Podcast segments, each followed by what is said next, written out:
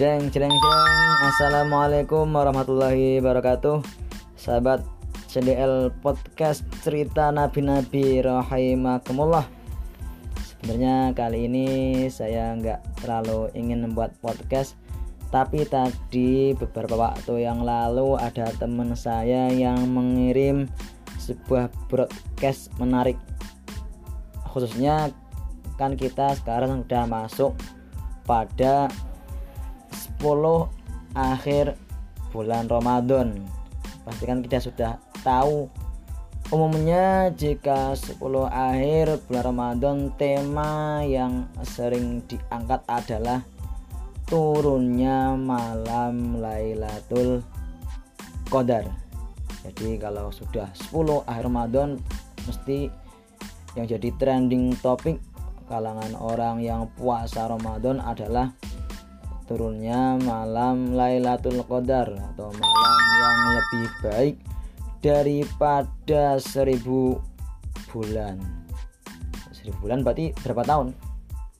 Satu tahun 350-an hari. Ya mungkin kira-kira ada 80-an tahun kayaknya ya tolong koreksi nih itu salah satu kemuliaan yang Allah berikan kepada umat Nabi Muhammad Sallallahu Alaihi Wasallam yang enggak diberikan kepada umat Nabi yang lain. Bahkan Nabi Musa sampai iri iri dengan umatnya Nabi Muhammad. Umurnya pendek-pendek tapi pahalanya bisa menyaingi umat-umat dahulu yang umurnya panjang panjang. Nah sebelum ke topik bahasan ini enaknya kita baca dulu. Ada kisi-kisi jadi ada ada kisi-kisi munculnya malam Lailatul Qadar di bulan Ramadan. Kita buka chatnya dulu ya. Sudah di share di banyak grup oleh Ustadz saya Ustadz Al Mubarok di share-shareannya insya Allah ini sumbernya terpercaya.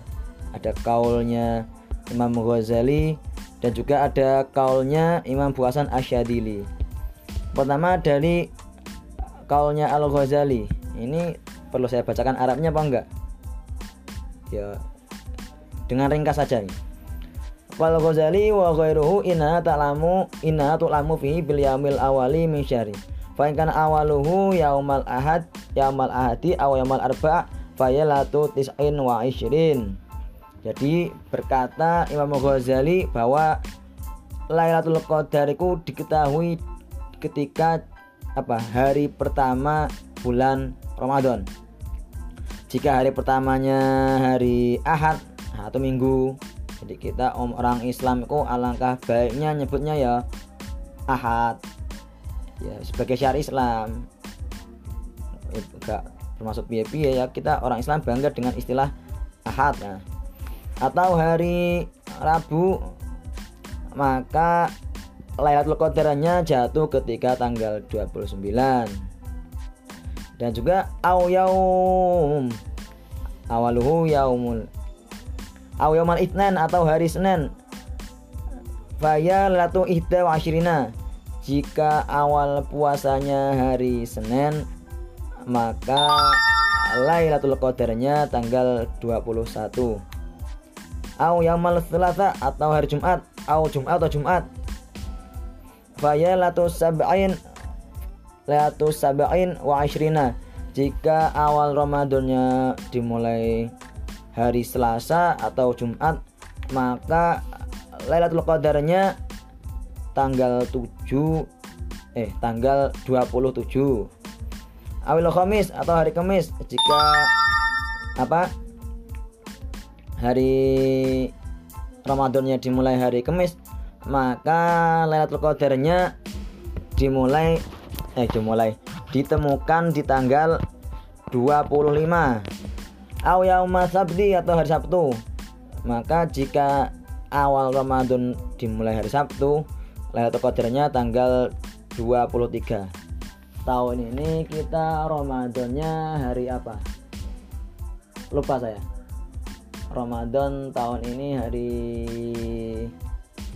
Rebu apa Kamis? Nggih, jangan ingat-ingat. Jadi dikirakan mawon. Jadi versi Imam Ghazali mengatakan jika dimulai hari Ramadannya Ahad atau Rabu maka tanggal 29 jika dimulai hari Senin maka tanggal 21 jika dimulai hari Selasa atau Jumat maka tanggal 27 jika dimulai tanggal eh hari Kamis maka malam ke-25 jika dimulai pada hari Sabtu maka tanggal 23 nah kemudian ada pendapat lagi dari Imam Asyadili Abu Hasan Asyadili. Langsung terjemahnya saja nggak kelamaan. Jika awal Ramadannya hari Ahad maka Lailatul Qadarnya tanggal 29 jika dimulai hari Senin maka Lailatul Qadarnya tanggal 21 jika dimulai hari Selasa maka tanggal 27 jika dimulai hari Rabu maka tanggal 19 jika dimulai hari Kamis maka tanggal 25 jika tanggal eh jika dimulai hari Jumat maka tanggal 17 jika dimulai hari Sabtu maka tanggal 23 ini versinya Imam Syadili yang dijelaskan dalam BC Anwa ini dalam hasiyah As-Sawi al Jalalain berarti kitab Jalalain ditafsir lagi oleh nah yang namanya kitab As-Sawi. Jadi jadi tadi itu ya.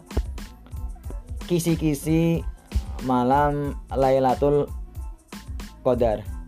Nah di sini saya ingin mengajak Anda sedikit berpikir liar. Ya gimana ya? Tapi tolong jangan anda langsung maknai dengan sekilas. Jadi tolong anda harus membuka pikiran terhadap apa yang setelah ini akan saya ungkapkan. Jadi apakah mutlak yang tadi dicetuskan oleh para ulama-ulama al-alim kita tadi kepastian malam Lailatul Qadar di dengan ciri-ciri tersebut? Jadi kalau saya menangkap kalau saya ini untuk saya pribadi ini kalau untuk saya pribadi ya saya tetap mengiyakan daun-daunnya mereka.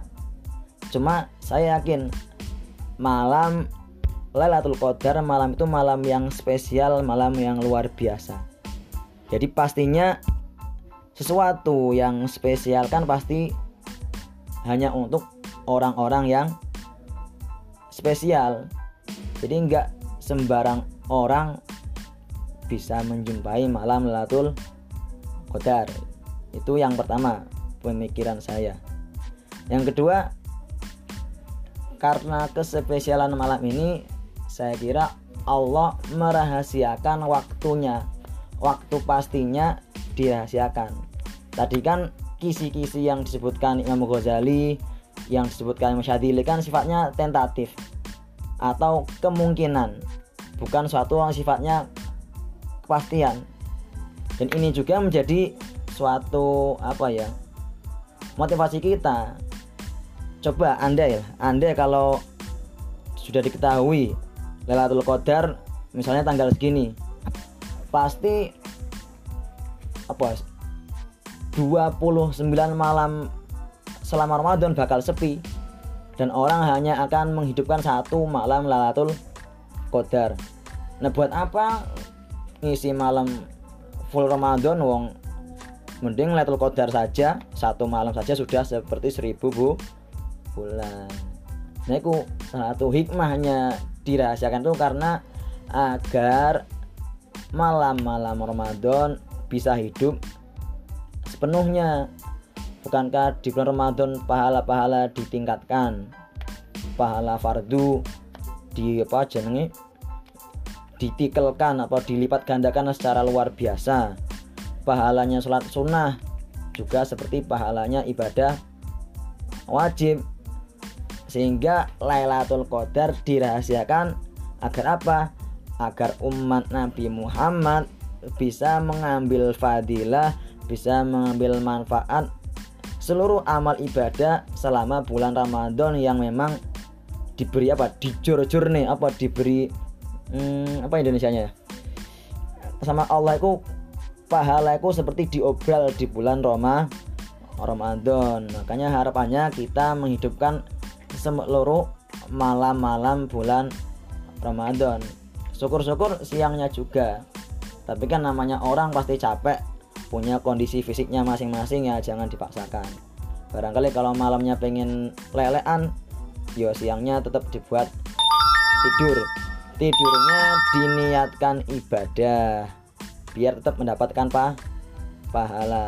Nah tidur tok ikut ibadah apalagi diniatkan untuk ibadah berarti kan pahalanya tambah bah banyak. Jadi itu ya sedikit secuil bahasanya mungkin ya unek-unek saya tentang Lailatul Qadar. Kalau jenengan punya pendapat pribadi atau punya yang jenengan ikuti terkait Lailatul Qadar monggo bisa share ke saya. Sekian kalau ada kata yang kurang berkenan saya mohon maaf. Wassalamualaikum warahmatullahi wabarakatuh